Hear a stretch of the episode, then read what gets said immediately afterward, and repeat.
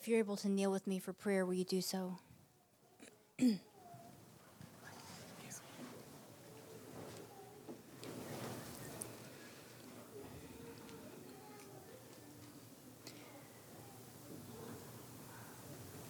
Lord, we come before you this morning to to declare and to recognize and acknowledge that you alone are God, that there is no God like you.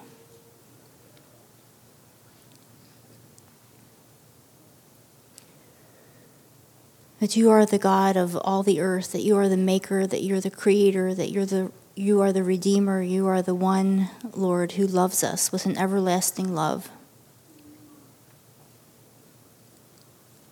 And we recognize this Advent season and and this opportunity to celebrate Christ's birth. We thank you for the obedience of Christ, for his willingness to give up his rights and his home and heaven and come down wrapped in the skin of a baby. And we acknowledge that that but in that obedience, He brought light, light into this world, Lord, and we're thankful for that. The light that shines into the darkest places.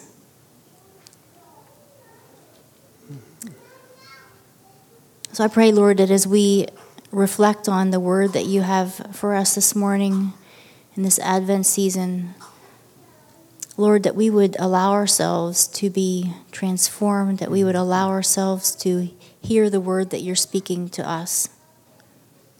And I pray for Conrad, Lord, as he as he delivers this word, I pray, Lord, for your strength, Lord, for your confidence. Any confidence that he has, Lord, may it be solely in you and what you desire to do through him this morning. I pray, Lord, for clarity in his voice and strength, and for a shield of protection to be around him. In Jesus' name, amen. And may the words of my mouth and the meditation of my heart be acceptable in your sight, O Lord, my strength and my redeemer.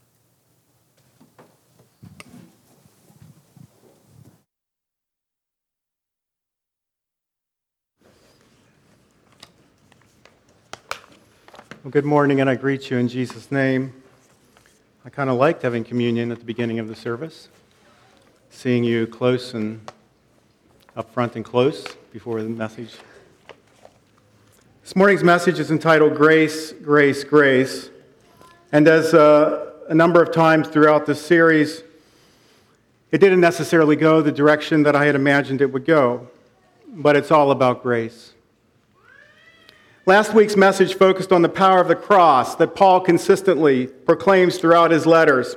Christ crucified, he hollered. Christ crucified. The cross, the power of our salvation, he declared as he marched across Asia and the Roman Empire. Like the Energizer Bunny, Paul just keeps going until in Acts 26 he ends up in Caesarea on his way to Rome, having said that he appealed his case, the case against him, to the Roman emperor himself. And because he was a Roman citizen, he got an opportunity to do that. But on his way in Caesarea, King Agrippa, in Acts 26, wanted to talk with him. And so, in that discussion with King Agrippa, Paul reveals his discussion with Jesus, or actually Jesus' discussion with Paul, on the road to Damascus when Paul was struck down. And Paul says this, and this is Acts 26, 15 to 18. I'm just going to read it for you, but I want you to listen closely to the very end of it, which is chapter verse 18. Then I, Paul, ask, Who are you, Lord? I am Jesus, whom you are persecuting, the Lord replied. Now get up and stand on your feet. I have appeared to you to appoint you as a servant and as a witness of what you have seen and will see of me. See of me. I will rescue you from your own people and from the Gentiles. I am sending you to them, and I want you to listen closely. What is, what is Jesus sending Paul to the Gentiles for? He's sending, them very, he's sending him very specifically for two things. To open their eyes and turn them from darkness to light is the first thing. To open their eyes and turn them from darkness to light and from the power of Satan to God, which is essentially a synonym for the same thing, from darkness to light, and from the power of Satan to God. That's the first commission. So that, and the second commission, they may receive forgiveness of sins and a place among those who are sanctified by faith in me.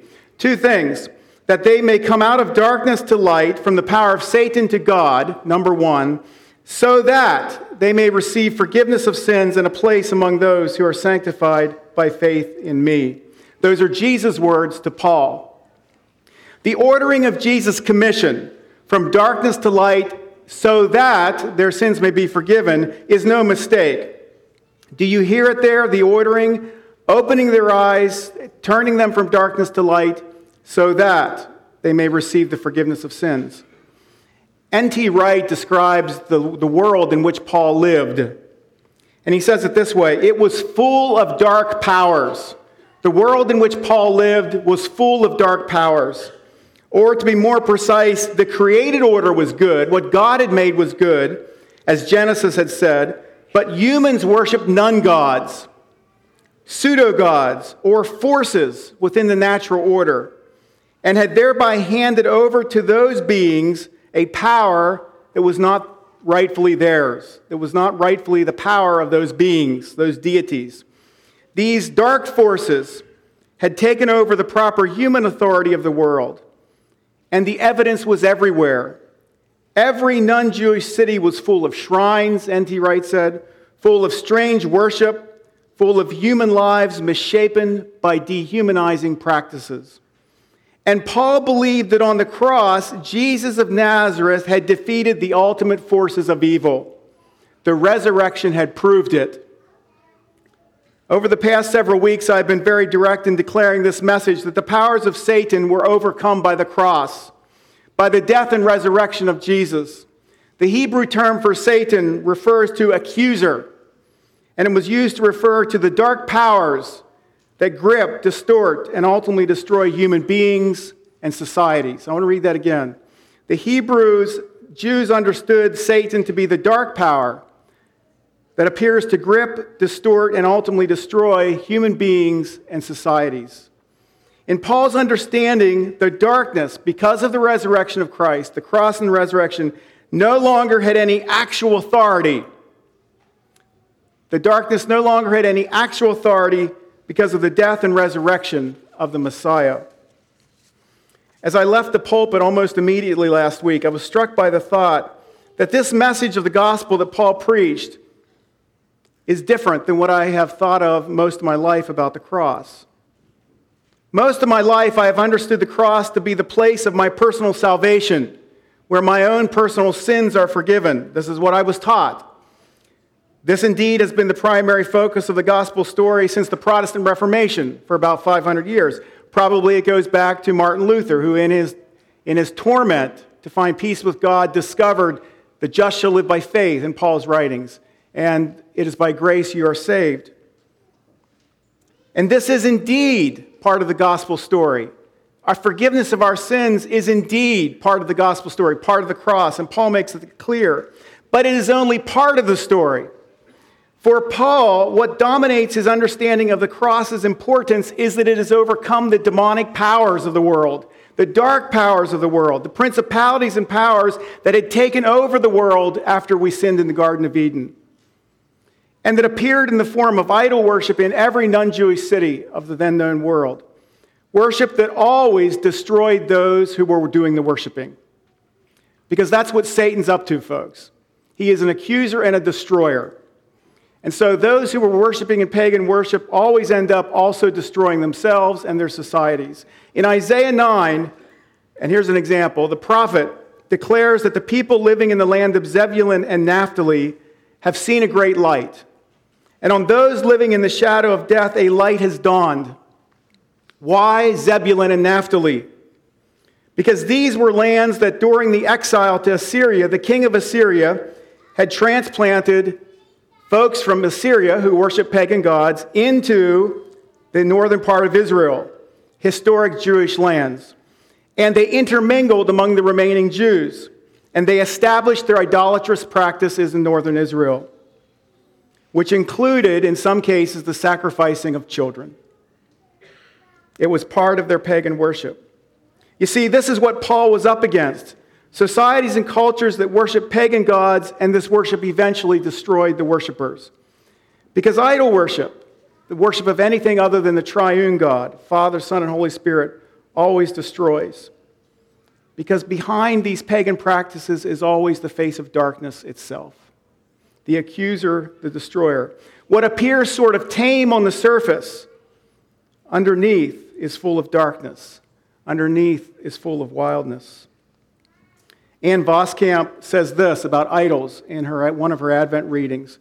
She, she begins with the story of Elijah's overcoming the Baal worshippers on Mount Carmel, who were idol worshippers. And if you remember that story, they marched around appealing to Baal to bring fire down. They eventually slashed themselves with knives, trying to get him to perform for him, to appeal to him. And of course, no fire came. And she says this You know you have an idol whenever you have to perform. Think about that with me. You know you have an idol whenever you have to perform. You know you have a Baal that needs to be cut down whenever you cut yourself down. You know you have a Baal that needs to be cut down whenever you cut yourself down. Have you ever thought about how serious it is to cut yourself down?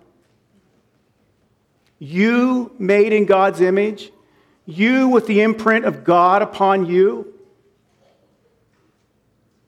Whenever you slash yourself, she says, you have an idol that needs to be slashed down. Because that is what every idol ultimately wants. It wants to make your blood run wild and dance you mad and drive you right into the unforgiving ground itself. Every idol wants to be cut open, wants you to be cut open for it. Every idol wants to ultimately destroy you because it has the face of darkness behind it. Do you hear why Paul was so focused on the fact that the cross had overcome the demonic powers? Forgiveness of sins was not something that the pagan world knew much about, or had thought much about, or understood, but they understood darkness. They understood what it was to give their child up for a sacrifice. They understood death. They understood the dehumanizing demands of their pagan deities. They understood what it meant to try to perform for gods who never heard them. They understood darkness if they did not understand forgiveness. What we have heard in the church for the past 500 years is primarily that the purpose of the cross is to forgive our sins and to offer us a relationship with God that we did not have before.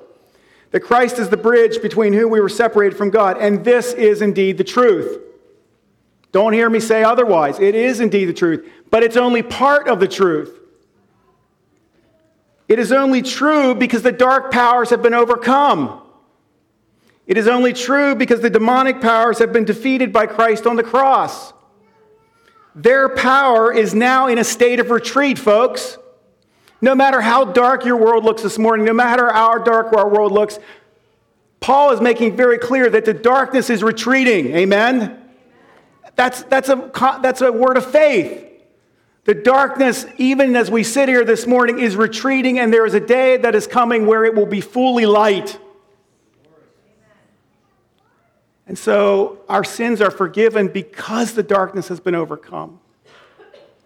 And Jesus makes that clear in his commissioning of Paul. Go back with me to the beginning. Jesus said, Paul, you have come to deliver them from darkness to light, from Satan's power to mine, so that their sins can be forgiven. Folks, the grace of Christ means I no longer have to perform. The grace of Christ means you no longer have to perform. The grace of Christ means you do not have to perform. The law was about performance. The Old Testament law was about performance, about getting it right, about doing enough, about being perfect. But the cross rendered performance irrelevant as a means to the love of God. Because Christ performed what we could not. A sinless being, the Son of God, who picked up our sin, and the scripture says, became sin for us and kicked the evil powers in the gut at the same time. Only God could do that.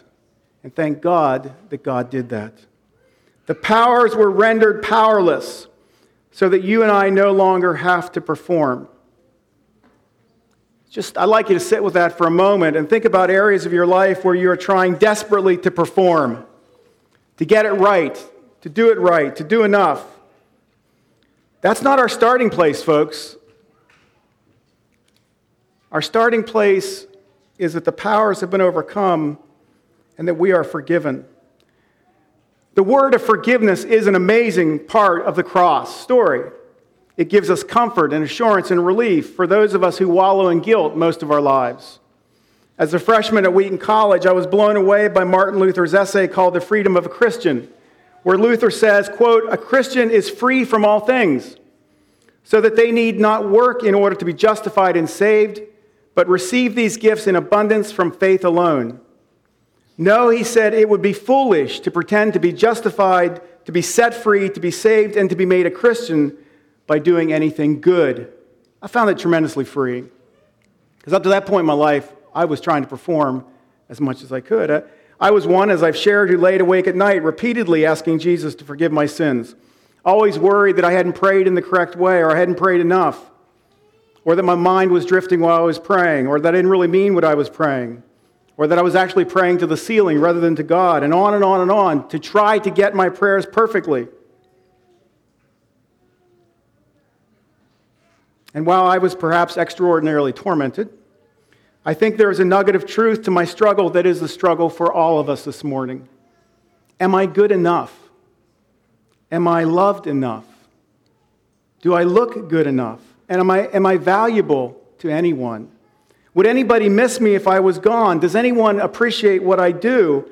Am I working hard enough? Am I doing enough? Am I doing it right? What more do I need to do before I go to bed tonight? Did I do everything on my list?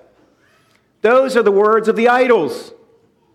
Demanding, demanding, demanding, demanding, and demanding more. This work, the board, this week, the board encouraged the ministers in our monthly reports to move beyond listing the things that we did in the last 30 days and to include more about vision. And I responded to Susan when she informed me of this that we will definitely work on making that adjustment. But I know that for me, my monthly report to the board is a way of trying to justify my existence. It's a list of things I've done, showing that I've done enough, I've done it well enough. And I don't think I'm alone. I think this is the nagging question of so many of us. Interesting, Paul himself, Paul himself seems to have struggled with a similar question. Periodically, he'll say, Is it all in vain? This suffering, this preaching, this encouragement, does it matter and will it matter? So we're in good company with these questions, but they're part of the darkness that Jesus came to give light to and to say, I love you, child, as you are this morning. The gospel message that Christ accepts me as I am in my brokenness and my bustedness and my failures and my flaws is incredibly good news. As it is the gospel's permission to acknowledge, as is the gospel's permission to acknowledge that we are broken and we are busted and beat up and bruised. But for those of us who've been in the church for a long time, the idea of genuinely confessing our sins, the idea of acknowledging our brokenness and our failures and how we have intentionally or unintentionally hurt other people, how we've unintentionally or unintentionally sinned is sometimes difficult for us and even impossible. Because too often in the church, we have emphasized performance as the means to God's grace and God's love. And so then, when we fail and we sin and we hurt others, we often hide those things rather than confess them because we wouldn't look good. We have made grace we have made performance part of the grace package too often in the church. But I am convinced that confession is part of the forgiveness package. Remember Paul's words if we confess our sins, he is faithful and just to forgive us our sins. Isn't it ironic that the people who've received the message that our salvation doesn't depend on how good we are are the ones trying hardest to be good? Isn't it ironic that the people who've learned that we don't need to be good are the ones trying the hardest to be good? Those who have been taught that Jesus accepts us as we are are the ones who don't accept ourselves as we are. That Jesus himself became sin for us, and yet we aren't willing to own up to our own sin. I think an absolute indicator of whether we have truly accepted God's grace is how quickly we apologize to others for our failures. I've said something like this over the last couple of weeks, and I believe it's true. How quickly we say, I'm sorry, how quickly we repent, how quickly we acknowledge our imperfections, whether we've tried to hurt someone or not, if they feel hurt, then we owe them something. We owe them an acknowledgement of their pain. Sociologists have this little quote, and it's one of the best things I think anyone's written in sociology. Situations described as real are real in their consequences. You may say to me, Conrad, you hurt me, and I can deny up and down that I intended to hurt you. That doesn't solve the relational problem. I need to acknowledge my sorrow that you felt hurt by me. That's hard for us to do in the church because it means we have to be vulnerable. It means we have to acknowledge we're not good enough. But the reality is, we're not good enough. We're the people who are supposed to know that. I talked to a Christian counselor recently and I said, Why is it that we in the church are so often resistant to counseling and therapy when it is so clear that some of us need it? He paused and he said, I've learned that one's willingness to seek counseling is also related to one's willingness to confess their sins before God. That those who are not confessing before God are also not going to confess before a counselor. That they're just not in the practice of confessing their sins. They're not in the practice of confessing their fa- failures and flaws. And I say that as one who regularly sees a Christian counselor and has for years, to whom I can confess, to whom I can get feedback and counsel, to whom I can talk about the darkness that's going on inside of me. I don't know what I'd do if I didn't, wasn't able to do that. To confess before a brother in Christ my brokenness and my sins. Folks, the good news of God's grace will only ever be felt by those who recognize they need it. The good news of God's grace will only be recognized by those who know that they need it. And you can tell who they are. They say, I'm sorry. They acknowledge that they've hurt others. There are people who say, I'm sorry to you, and then say, I'm sorry to God when they go into their prayer closet. But if they're not saying, I'm sorry to you, I can bet your do- top dollar they're not saying, I'm sorry to God either. Not in a genuine way.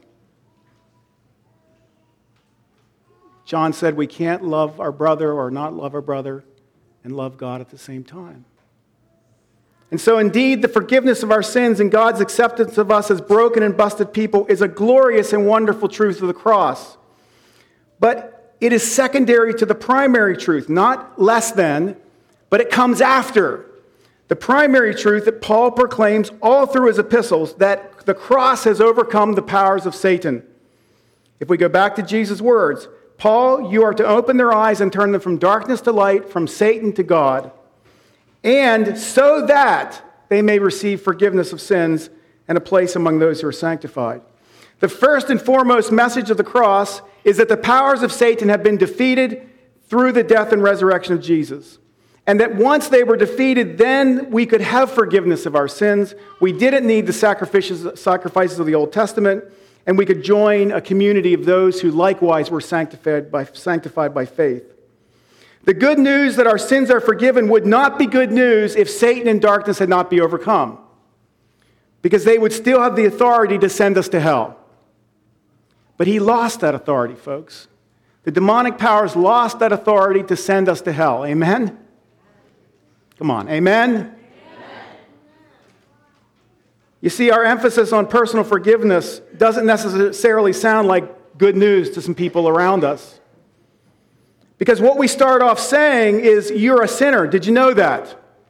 And what that too often comes off sounding like is, Did you know you're a scumbag? Did you know you're unworthy? Compared to we who are Christians, did you know you're really a scoundrel? Did you know you're unclean and filthy scum of the earth? And then we add, but by the way, I've got good news. You don't have to be a scumbag anymore.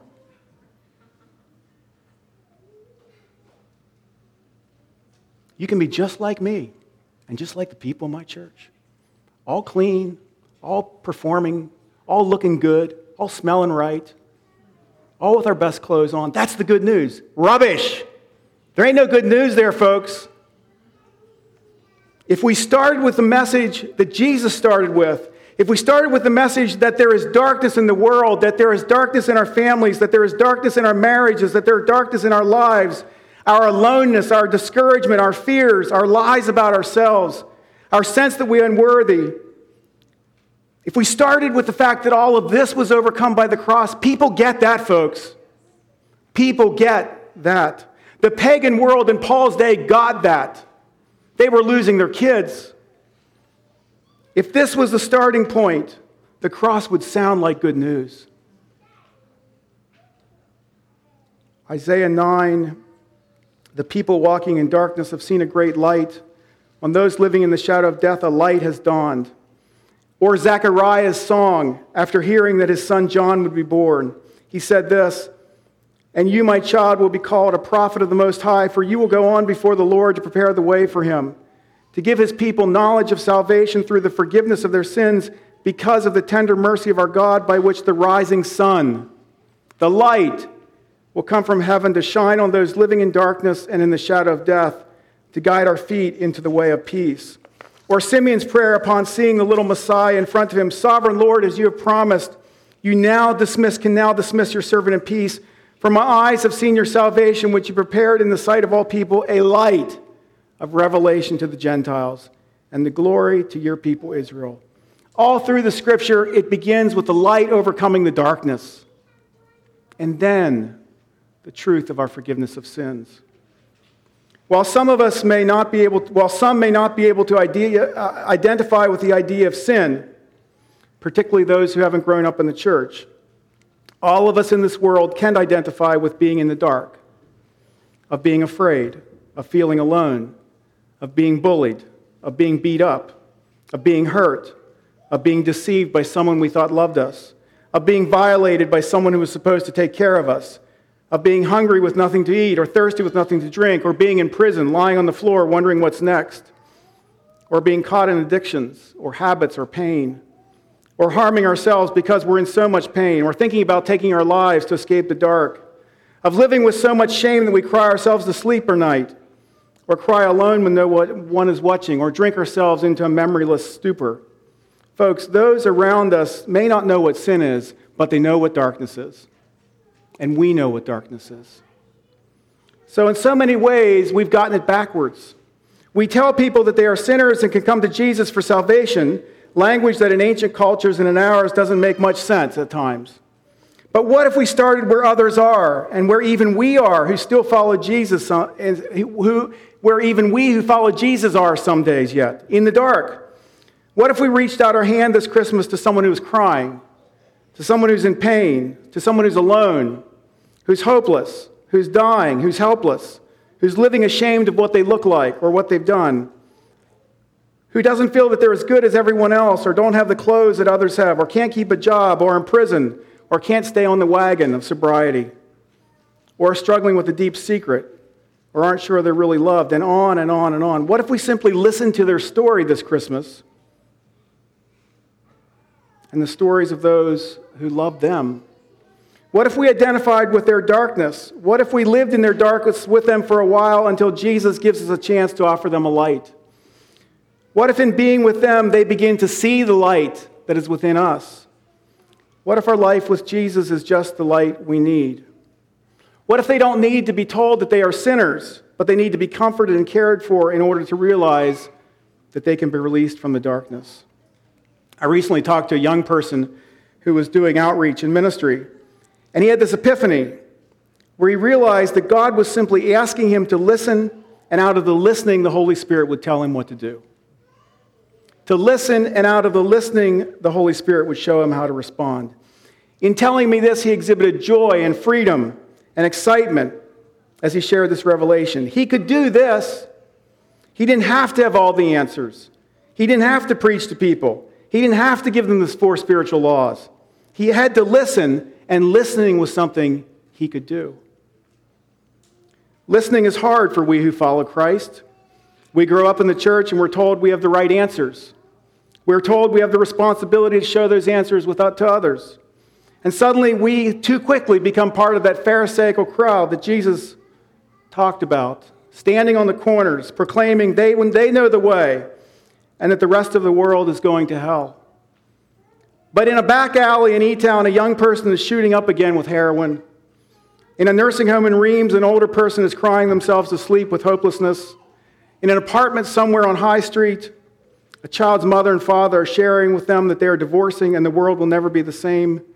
At Cornerstone, two high school students are plotting a way to escape the abuse they experience at home. And a young man or woman is lying in Lancaster prison, wondering if the future has any good for them. And on and on and on. While none of these people and children with the imprint of God on them have the foggiest idea, perhaps, of what sin is, they know all about the darkness. Folks, we belong with the Messiah.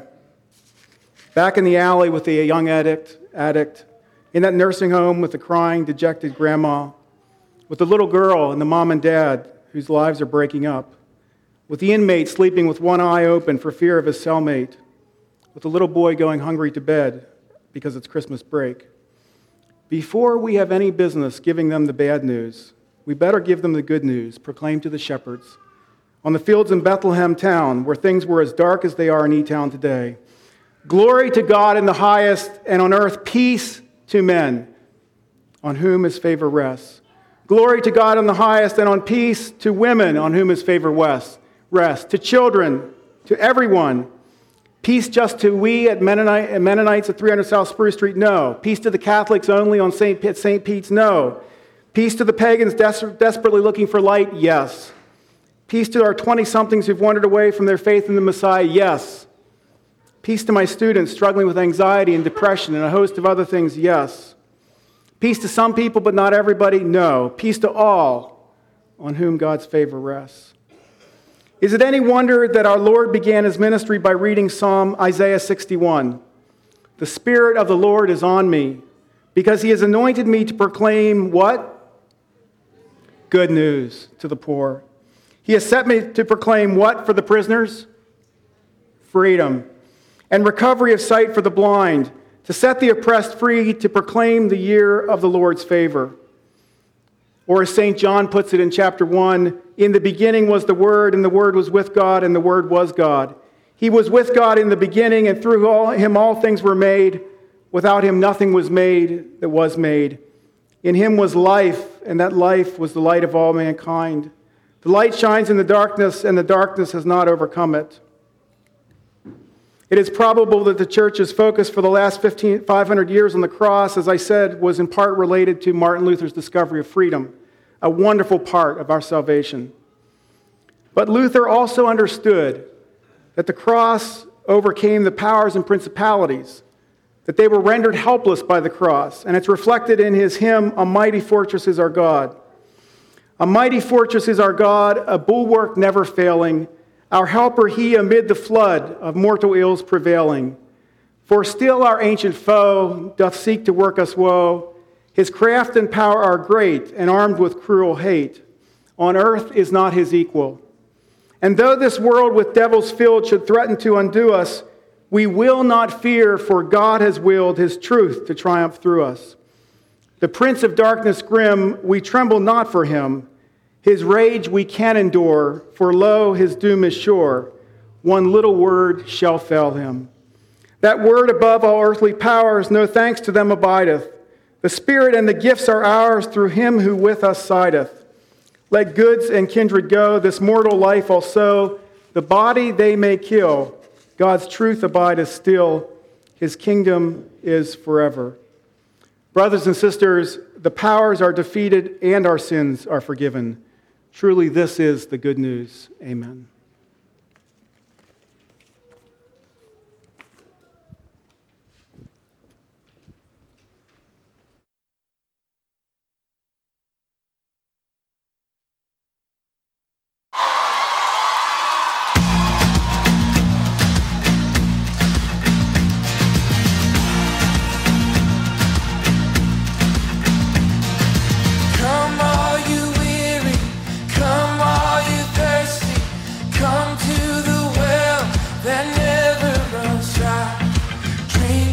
about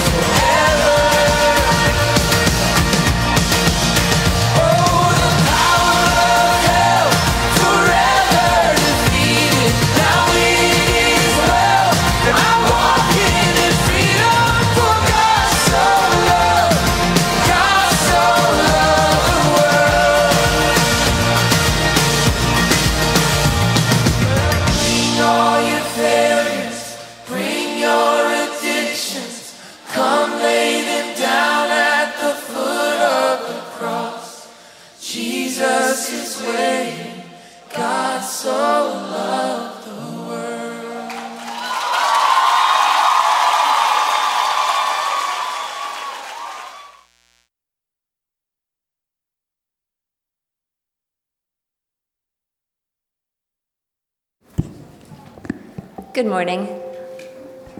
My name is Susan Hostetler, and I want to share with you um, just a testimony of a way I have experienced the light shine in the darkness recently. And a few weeks ago, I had a situation that I was really concerned about. I was really worried, and I just kept getting more anxious about it. I kept feeling like I was sitting right on top of a powder keg that was ready to blow. Like that that's just the only way I can describe it. Like it, it was a ticking time bomb and I didn't know what to do. So I was awake at 4 a.m. one morning and I was just praying about it. I'm like, God, I you know, I can't even figure out what to do. I need some light on this situation.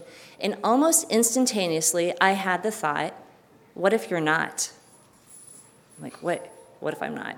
What if you're not sitting on a powder keg? What if you're not sitting on a time bomb? What if you've believed some darkness about something and that's not what it was? And I was like, oh, well, okay.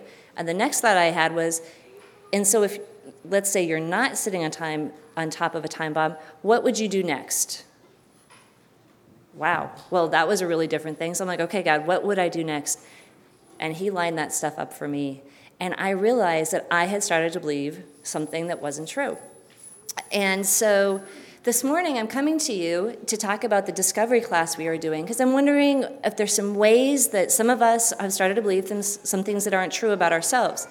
That maybe you're not gifted, maybe that you have gifts but you don't know how to use them. Maybe you have gifts but you there's no place for you here to use them. Maybe you believe you already know all there is to know about yourself and your gifts and God's and, and what God has for you. So I just want to challenge that because part of the shining in the light is discovery. It's discovering new things about yourself, about God, about the people around you. Do you guys want to start handing out those those forms? So we, um, Scotty and Colin, are going to hand out these forms about the discovery class that we are hoping to have here. It's a winter Bible school. Talked about it a couple months ago, but not recently. And so. Um, Discovery is really part of being apostolic. It's part of being on the ship and learning new things to keep the ship going in the right direction. So, um, there's a really good explanation on the front of the flyer you're going to get that tells you what Discovery Course is. But I want to read to you what our very own Paul Swanger said about this Discovery Course because he lines it up exactly right. He said, The Discovery Course is a great course. It helps you discover your spiritual gifts and what your passion is. It really equips you for God's calling in your life. It helps you understand other people better. It makes you feel good about the gifts you have because they are unique to you. It helps you discover things that you didn't know were there. And that is exactly what this course can help you do. So you will see on the flyer you get it starts January 15.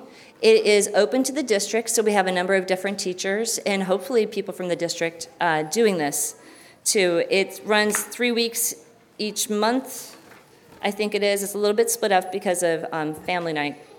We did this a couple of years ago, and it was foundational for a lot of people. It was really foundational for me, and I can tell you, to discovering my gifts and using them. So I would just encourage you to pray about it and to um, do it. There is a cost, it's $25. There is work, but there really is always work when it, we're kingdom workers. So um, we'd like to know soon if you would like to do it. Uh, one of the main questions I get is Will there be childcare? And the answer is there may be childcare.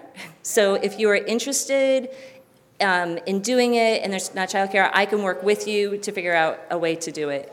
I also want to invite you if you already did it before and you'd like to do it again, do it. If you started it before but you weren't able to complete it with us, um, do it. If you just aren't sure, do it. So, okay, thank you very much. Actually, before I say thank you, I just want to pray about it. Is that okay? Can I do that quick? God, I just thank you for um, the ways that you are shining light here in our community, here in our congregation, in our own individual lights, lives. I just pray that um, the Holy Spirit would be moving in this discovery course, that it would be your timing, when we have it, how we have it, who is there. I just thank you that you have good plans for us as you release your spirit over us. Amen.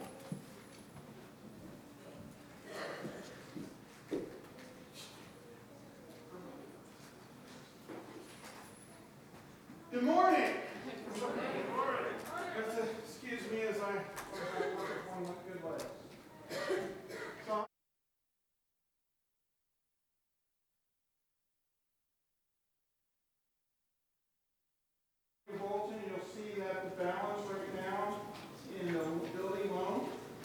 is four hundred and twenty-two thousand, one sixty-two. That costs us about two thousand dollars a month in interest payments. And you also read about other taking money out of the building fund and stuff, that'll pay down the loan a little faster. And so this is just a year-end appeal. If you think about getting, uh, into the building fund, uh, we would like to see that we can pay that off as soon as possible. Um, I just want to thank you for those that have made pledges, and continue to meet those obligations. It's just amazing to see, when we started, we're like candy. And now we can look over there and say, we did. Now we just have to them. Thank you. Everyone have a Merry Christmas.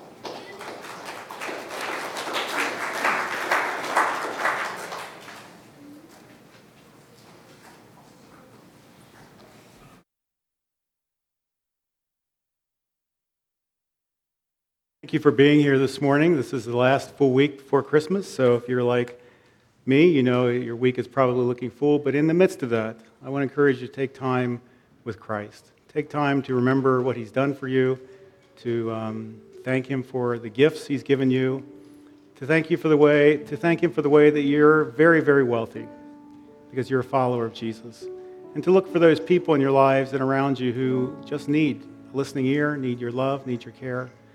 Let's stand together. After I pray, Kate will play through, the worship team will play a chorus, and then Nikki will dismiss you. Lord Jesus, thank you so much that we stand on this side of Calvary. Thank you so much that we stand on this side of the cross, that our sins are forgiven, and we are people for whom the powers have been overcome. Help us to understand what it means to be people like that people who walk under the authority of a God who has freed us from sin and Satan, a church who lives under the authority of a king who has freed us from sin and from Satan, to be people of grace and your love in the midst of a world that is full of darkness. Show us, Lord Jesus, our Messiah, how to do that. If you have asked us to do that, which you have, you will surely show us. And so we look to you for direction this Christmas season. In Jesus' name, amen.